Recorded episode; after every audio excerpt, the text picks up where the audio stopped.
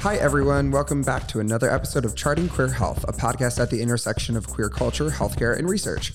On behalf of Howard Brown Health in Chicago, as always, I'm your host, Matt. I identify as a cis white gay man, and I'm also a Chicago resident. But most importantly, I have the incredible opportunity to sit down with various experts from across our organization and across our community to learn from their expertise, amplify their stories and voices, and advance the conversation surrounding queer healthcare. Joining us today is Joey Metler. Joey, would you mind introducing yourself, your role here at Howard Brown, and your pronouns? Hi, everyone. I'm Joey Metler. I use he, him pronouns. And at Howard Brown here, I'm a licensed clinical social worker on the training and development team in behavioral health. Licensed clinical social worker.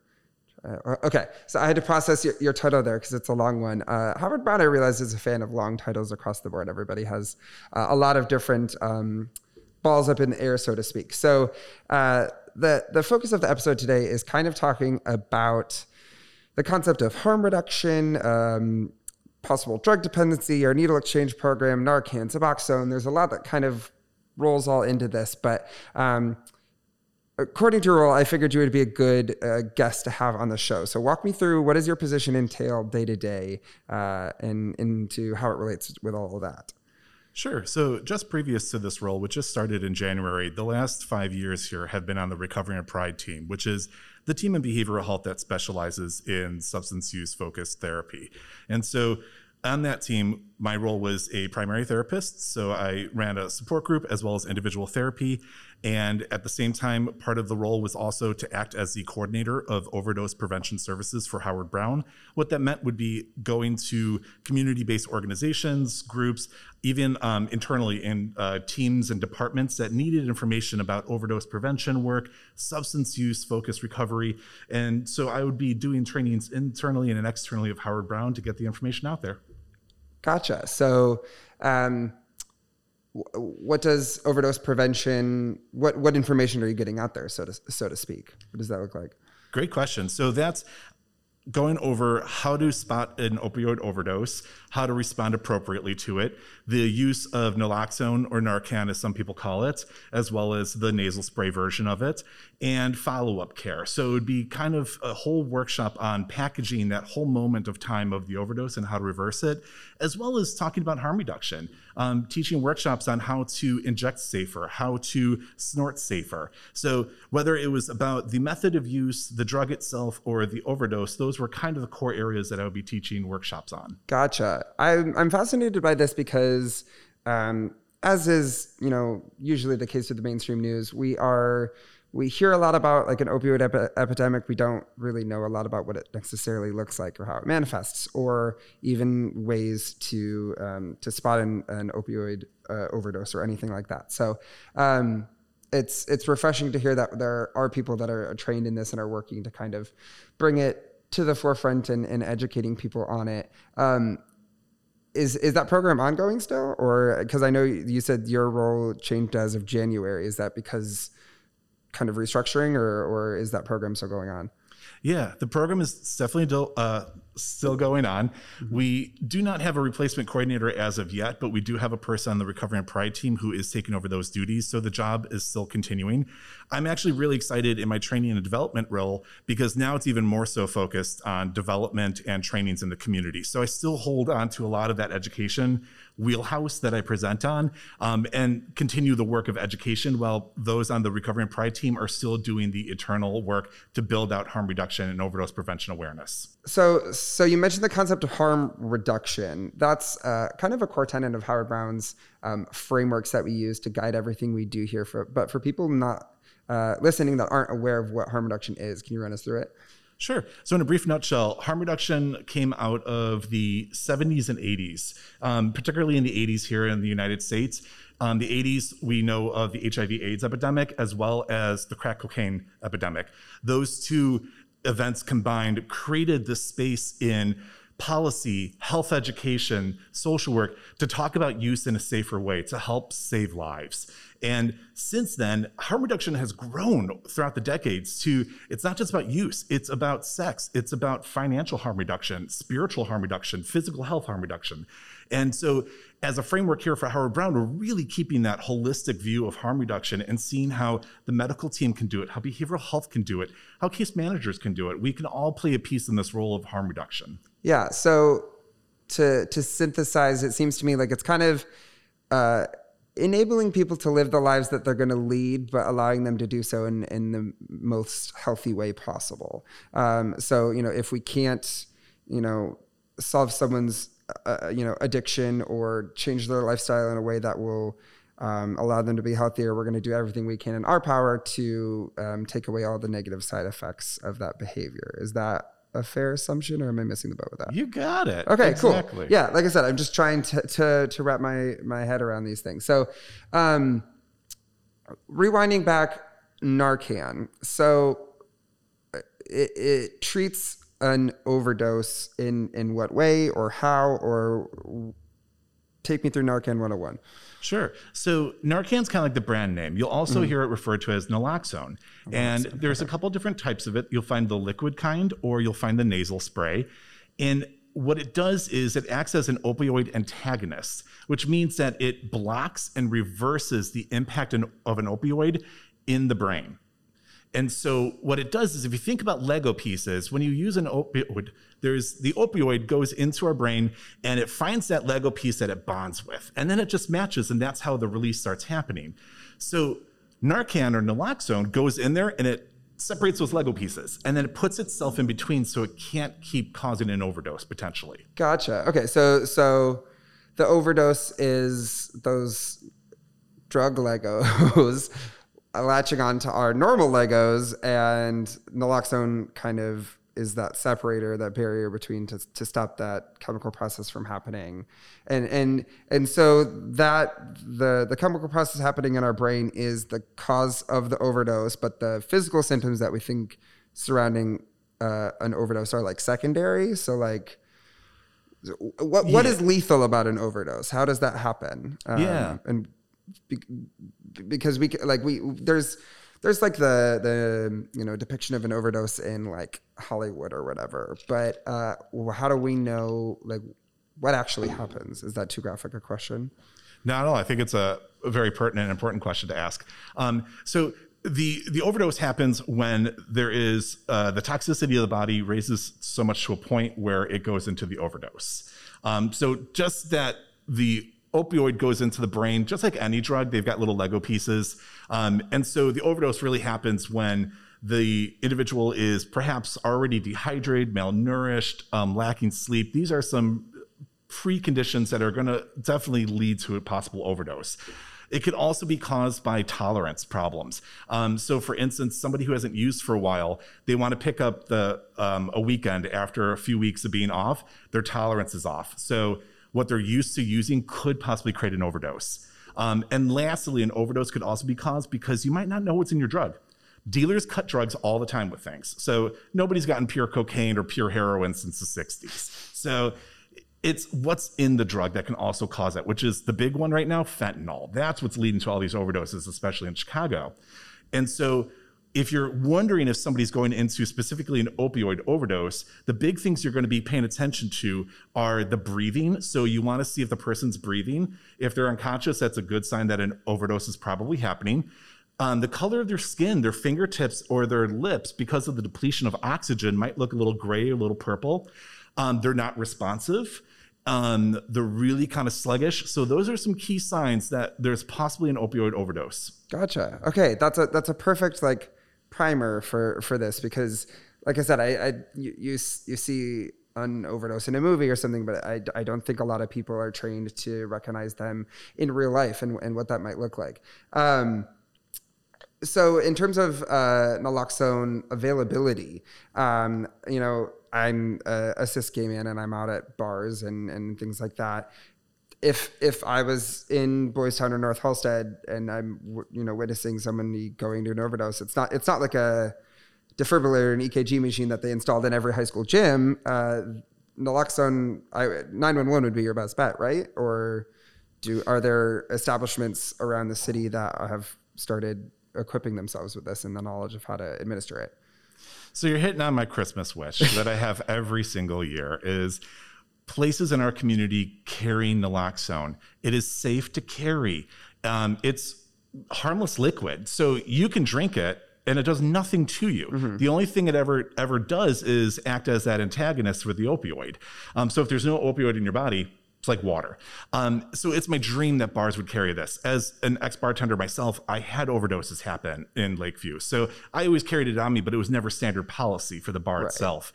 Um, 911 is that good consideration to call but they might not get there fast enough. Yeah. Um, and there are certain legal issues that come with calling 911 about a drug overdose um, that can actually lead to further harm to people, especially in our community that we serve here at Howard Brown. So while it's the best case scenario, they might not get there fast enough, and you might cause further harm by calling 911. That's an excellent point. Can you dive into like what that further harm might be in terms of uh, how it might impact like a queer community? Yeah. So we know from medical reports, from behavioral health reports, even just social service reports, that our community often experiences harassment, discrimination within medical sites and behavioral and social services, I just mentioned. And so from this research and understanding that we know, it leads to the lack of appropriate care, especially even in emergency response situations.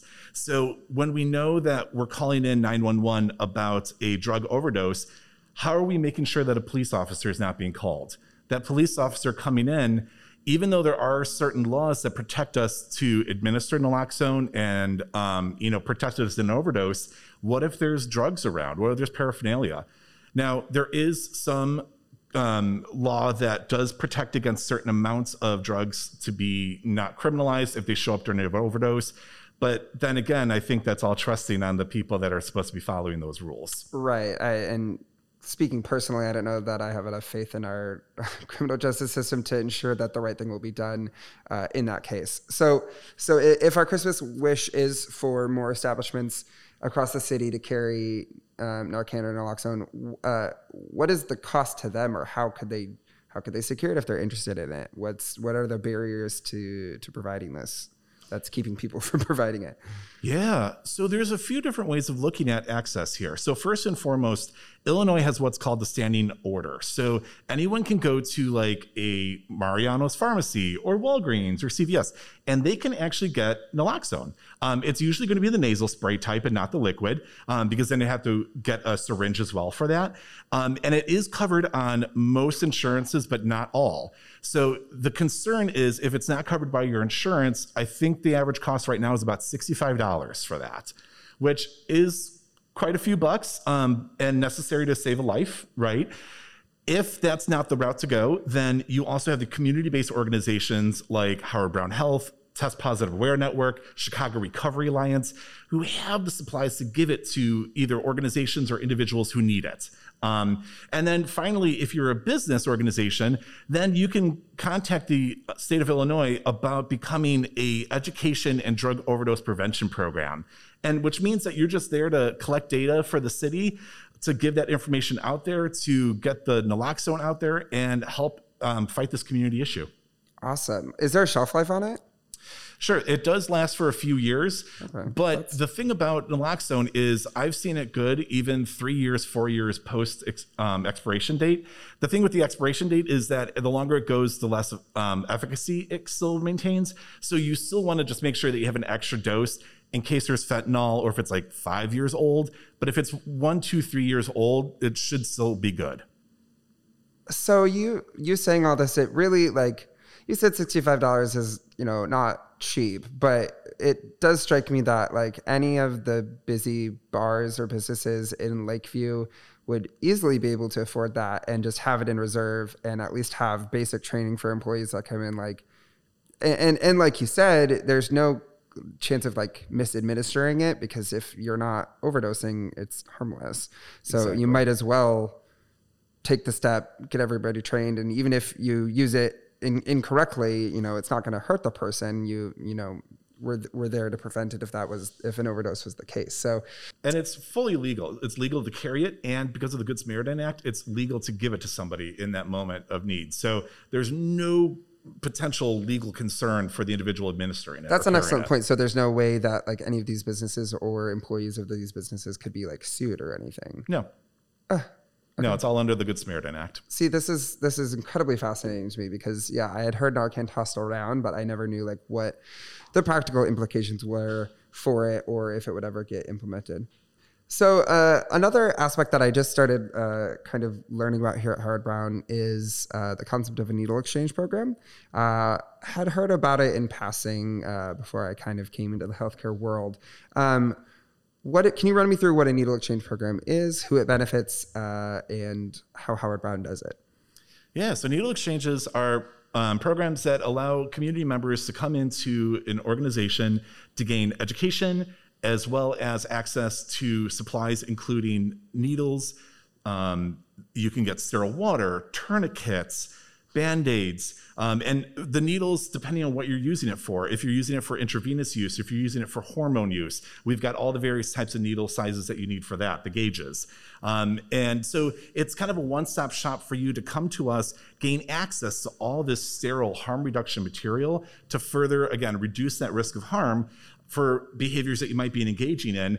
And Yeah, and like and like bettering the the process for people even you know even if they're not intravenous drug users, um, like hormone injection. What it so there are there are different size different types of needles for like intravenous or hormone injections or all of that. So th- like are are all needle exchange programs uh, equipped with all those different types of supplies, or are some of them more stripped down? Like uh, how how full fledged is our program compared to others? Great question. Yeah, it really kind of depends on the program. I will absolutely assure you that most programs don't have the needles for hormone HRT, um, but we do at Howard Brown, of course, because of our clientele, as well as this is coming from our Shine program that we've had for many years. Uh, we just relaunched the new program just recently. Um, in the country itself, we've got I think 280 needle exchanges in the country, but there's actually a lot more because a lot of them are done underground that um, state officials don't know about because of um, the politics of the state, especially um, some more conservative states have a lot of issues with that. So a lot of these exchanges are done underground essentially. Interesting. And what does Shine stand for? I don't know if we ever said that. So Shine stands for Safe Harbor Incorporating Needle Exchange. Gotcha. So safe harbor meaning just like uh, a safe space to you know attain these these supplies for for whatever it is. There's no um, preemptive judgment or or you know we we trust that you know what you're going to do with these. Um, That's right. That's refreshing to hear. Um, so, I mean, we talked about the barriers to starting needle exchange or to start to using Narcan. Excuse me. Um, and and you sort of said a little bit about uh, needle exchanges, like conservative states or conservative governments might um, kind of push back on those a little bit. Uh, but you you mentioned some are done underground. What does that process look like? I'm just curious. I've met some incredible people in the field who do this out of their cars. They do it out of their basements. For some communities, they do potluck dinners once a month, and everyone from the community comes together. So there are such incredible ways of getting this information and supplies out there that don't require the red tape of going to a public health agency or getting the state involved. So that's what I mean. Uh, underground is like out of a car, out of Yeah, a basement, so- a potluck. So it, it might be like people who work in a medical field that have access to these supplies, kind of stealthily swapping out for uh, people that are out in the community that might need them, and they just distribute them at potlucks and stuff. That's some of them. And then some of them are individuals that are just really focused on community activism. And so they'll contact like the Midwest Harm Reduction Coalition um, and ask for supplies so that way they can kind of help put that out and themselves. kind of liaise with bigger organizations Mm-hmm. to okay interesting so in terms of prevalence you said there's 280 but a lot of underground ones um, are we the main uh, needle exchange needle excuse me needle exchange program in chicago or are there other ones that uh, you're aware of if we had to give the trophy to the number one who does the most work, it's Chicago Recovery Alliance. They have been here for decades. They are the champions of the champions in the field. Um, and then they are they have a lot of satellite sites. So we actually act as a satellite site of theirs. So on the north side, it's pretty fleeting. You've got Howard Brown out of the counseling center up here in Sheridan Road. We have the Test Positive Aware Network up on Broadway, but things get a little bit slimmer from that point on. On the south side, there also is availability. We do it out of our 55th location on the south side, and there are a lot of community groups on the south side and the west side who do um, the needle exchange work as well. But depending on what neighborhood you're in, those resources can be really spare, uh, sparse. So it's all about continuing to get the access out there, whether it's a community group or a healthcare organization. Um, but Chicago Recovery Alliance does the most of all of it. Okay. Chicago Recovery Alliance. That's awesome. I'm you touched on it. I'm always fascinated, and it kind of comes up uh, when we discuss really any issue on this podcast. Is the um, con- concept of like geographical differences when it comes to access to resources within the city. Um, definitely was a theme uh, when it came to the COVID nineteen pandemic. Um, but I'm also interested about how um, it uh, plays into you know uh, opiate dependency or needle exchange programs or the need for them, um, Narcan use, all of those things. Is there a, you know a trend we see geographically? It might this might be an obvious question to people that live in Chicago, but it, we do have a nationwide audience. So um, can you kind of touch on uh, maybe broadly in met- metropolitan areas what kind of geographic markers or types of neighborhoods uh, that are most at risk for negative side effects of these behaviors. Is that an appropriate way to put that? I'm trying to phrase this in a in, in a, a, good way, I guess.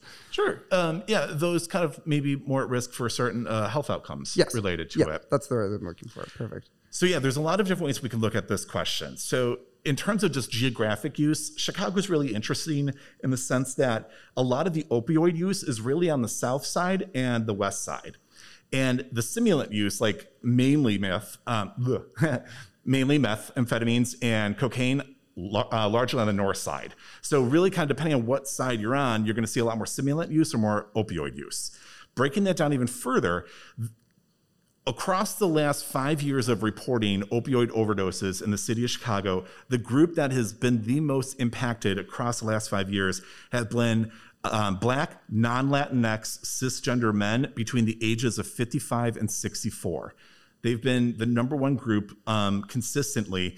And in terms of areas, the number one areas that uh, the top three areas that we're looking at are Austin, West Garfield Park, and Humboldt Park. The scary thing about these numbers is those three areas combined in 2019 were 20% of the opioid overdose deaths of that year. So 20% those three areas. Like nationally? Of just, uh, just Chicago. Chicago. Okay. So yeah. those three areas made up 20% of all of the opioid related deaths in the Chicago area. Exactly. Wow. Their population, they make up 6% Oof. of Chicago. So this is starting to hopefully paint a little bit of this narrative and picture to see where these resources need to be out and what groups we really need to get involved with. The tricky thing with opioid overdoses here in Chicago is that it's the fentanyl and it's getting larger and larger in the drug supply. And it's actually transgressed from not just opioid use, but it's been mixed in cocaine, it's been mixed in meth. So we're seeing these spiked rates of overdoses at um, Stroger Hospital for cocaine that we've never seen before, but it's because it's been laced with fentanyl. And so knowing what you're using is key to harm reduction and prevention because if you're using cocaine, you're not sitting there thinking that there's going to be an opioid like fentanyl in there. So you might not be ready to have something like naloxone on you to prevent that from happening. Excellent answer to that very complicated question. That leads me to uh, two more questions that your your answer brought up for me. So, um, I I had heard of the dangers of fentanyl and why it's being cut in with other drugs, but I never understood. To me, it seems like why would you like why are people putting fentanyl into other drugs? Is it because it's cheaper so they can make less product stretch farther? Is it because people are just malicious and they want to like hurt people? Like I I don't know what you know drugs cost or what it takes to fabricate them. So to me, in my head, I was always like, well, fentanyl, see, if it's that potent and that toxic, must be expensive. So why are they putting it in drugs? What what would be the purpose behind that?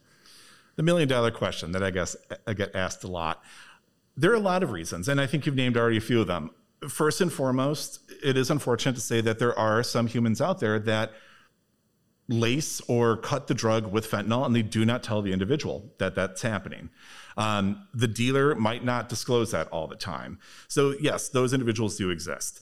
We also have those that are purposely looking for that high. It's a total high, unlike any other thing that they've done. So when you're used to a certain heroin high, this is a whole nother level. And so there are people who are actively looking for that. But again, the problem is the way that it's mixed and put into the compound. So, you know, Canada did this really interesting thing where they got together a coalition of individuals about this and they created what's called Fundo. And what it is, is it's colored Play Doh almost material type fentanyl that's color coded in terms of strength. So you can see kind of what you're doing. But a lot of what's happening in Chicago is not that specified or it's specific. not regulated or anything like that. Yeah. So interesting. And and so yeah, there's it, it's prevalent. It seems like in almost every type of street drug out there. Um, it, it, we we talk we obviously know the role that like Narcan and naloxone would play in, in harm reduction and and um, having better health outcomes. Is there a way to test drugs on the front end for this? Um, and if so, what does that look like? Totally, and we have it here at Howard Brown. Love so that. we have fentanyl testing strips. It tests for 16 types of fentanyl. There are a few more, but it does cover at least 16 of those types. And you just uh, when you take the testing strip out, you just portion out small portions of the drug. So that way you're testing that small portion alone. And then use the little strip, almost like a pH strip from chem class. And then it'll tell you whether or not fentanyl's in that drug. Now, the thing is that you can't just tap, test the whole batch as it is because it's not perfectly mixed up in this compound. So, in order to really test your supply accurately, you need to portion control it out and then test each of those batches for Gotcha. presence of fentanyl. Okay, that makes sense. And it, it seems like that would be, I mean, the most logical way to kind of combat things. Um, is are, are those available? I mean, we have them here, but it strikes me that places like you know music festivals or like we talked about with Narcan, um, should all test strips be available in tandem with Narcan? Is that another item on the Christmas list? Absolutely. And that's one thing I definitely encourage people who come in and utilize our syringe service program is that we talk to them. Hey, why don't we give you a few fentanyl testing strips not? just to be on the safe side? You can give it to a friend or someone, but it's hard to come to, by around here. Not a lot of agencies have them. Another option you do have is the again the Chicago Recovery Alliance. What they have is what's called a spectrometer, which is a device that will give you a complete chemical analysis of whatever you put on it. Oh. Um, and they're a safe place. You can bring your substance there. That's what it's meant to, you know, be there for. But in terms of the, the testing strips, we have them at all of our clinic sites. We have them out of our Shine Needle Exchange program. Um, but otherwise, they're kind of hard to find in Chicago. Not a lot of people are carrying them yet. Okay, so that's something to be on the lookout for, and maybe uh, advocate more, and, and kind of bring bring to the conversation, I guess. Um, we're wrapping up our time here a little bit, and we've touched on uh, a lot of different stuff like harm reduction, Suboxone, Narcan, all those things. Um, is there any uh, parting words or, or words of uh, wisdom that you want to uh, impart on our listeners after uh, considering your expertise and everything? I would leave you all with the encouragement to continue to be safe and talk. So be safe using harm reduction. Harm reduction is a buffet. I love the idea of a buffet because everyone loves buffet, mm-hmm. buffets, but with a buffet, it's all about what works for you. So harm reduction can be tailored to whatever the individual needs to be safer with their use. And here at Howard Brown, we don't push abstinence on anybody. We think that that's a band aid that we are ripping off that maybe you're not ready for. So go slow. Give yourself that time to work on your use, to bring it to a safer level. And whether that includes harm reduction or just moderation, we're here for you if you need any of those supplies during your journey. But it's really just about making sure that you never use alone, that you have those buffet of options next to you. So that way, if you're going to use, you can still use and come out of it. Um, we've lost too many lives, I think, in this world. And so we know substance use is a way to an end, and it's never really the problem. It's a sub- symptom of a greater issue. But there's a lot of support out here if you'd like to talk to us.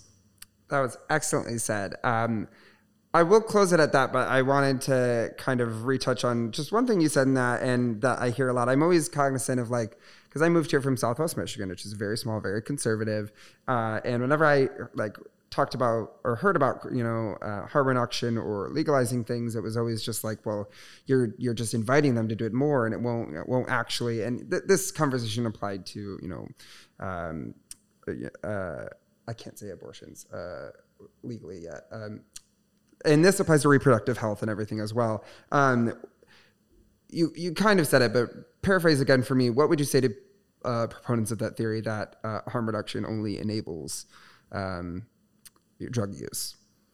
Harm reduction only helps.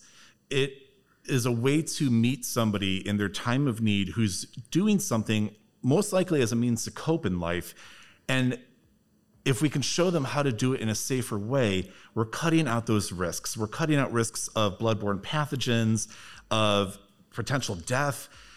People are going to use regardless. And harm reduction has proven to be effective in medical care, substance use, financials, like I even said. There's many aspects of harm reduction, and we all benefit from it. And we need to think about you know what we've been programmed to know is that you know the war on drugs that was a war about race. It was never about drugs. So we need to get the real information out there and trust people who are harm reductionists to give you that information because it's really going to challenge you. Um, harm reduction is not about judgment in any way. And I think that's the hardest thing for a lot of people to put aside when they're embracing harm reduction. Period. I just wanted to put that little bow on it. I think you said that so well. Because, uh, like I said, I think that's like the number one pushback I hear from people when you, when you talk about services like this. So thank you for putting that so eloquently uh, and gently and compassionately, because that's something that you know sometimes is missing from these discussions. So thank you so much for coming. I, it's the running joke on the episode that we'll have to have you back to talk, you know, talk more in depth about other issues. Uh, but I mean it genuinely when I say it to each guest because truly, there these layers are so intersectional and there's so many things going on with all of them that I, I you know, I can't begin to dive in in 30 minutes. So uh, with that, uh, thank you so much for your time. Oh, absolutely! It's been a blast. Thank you. And that has been our episode about Suboxone, Narcan, harm reduction, and needle exchange programs. If you're interested in anything we spoke about in this episode, you can go to www.howardbrown.org for more information. Thanks for listening.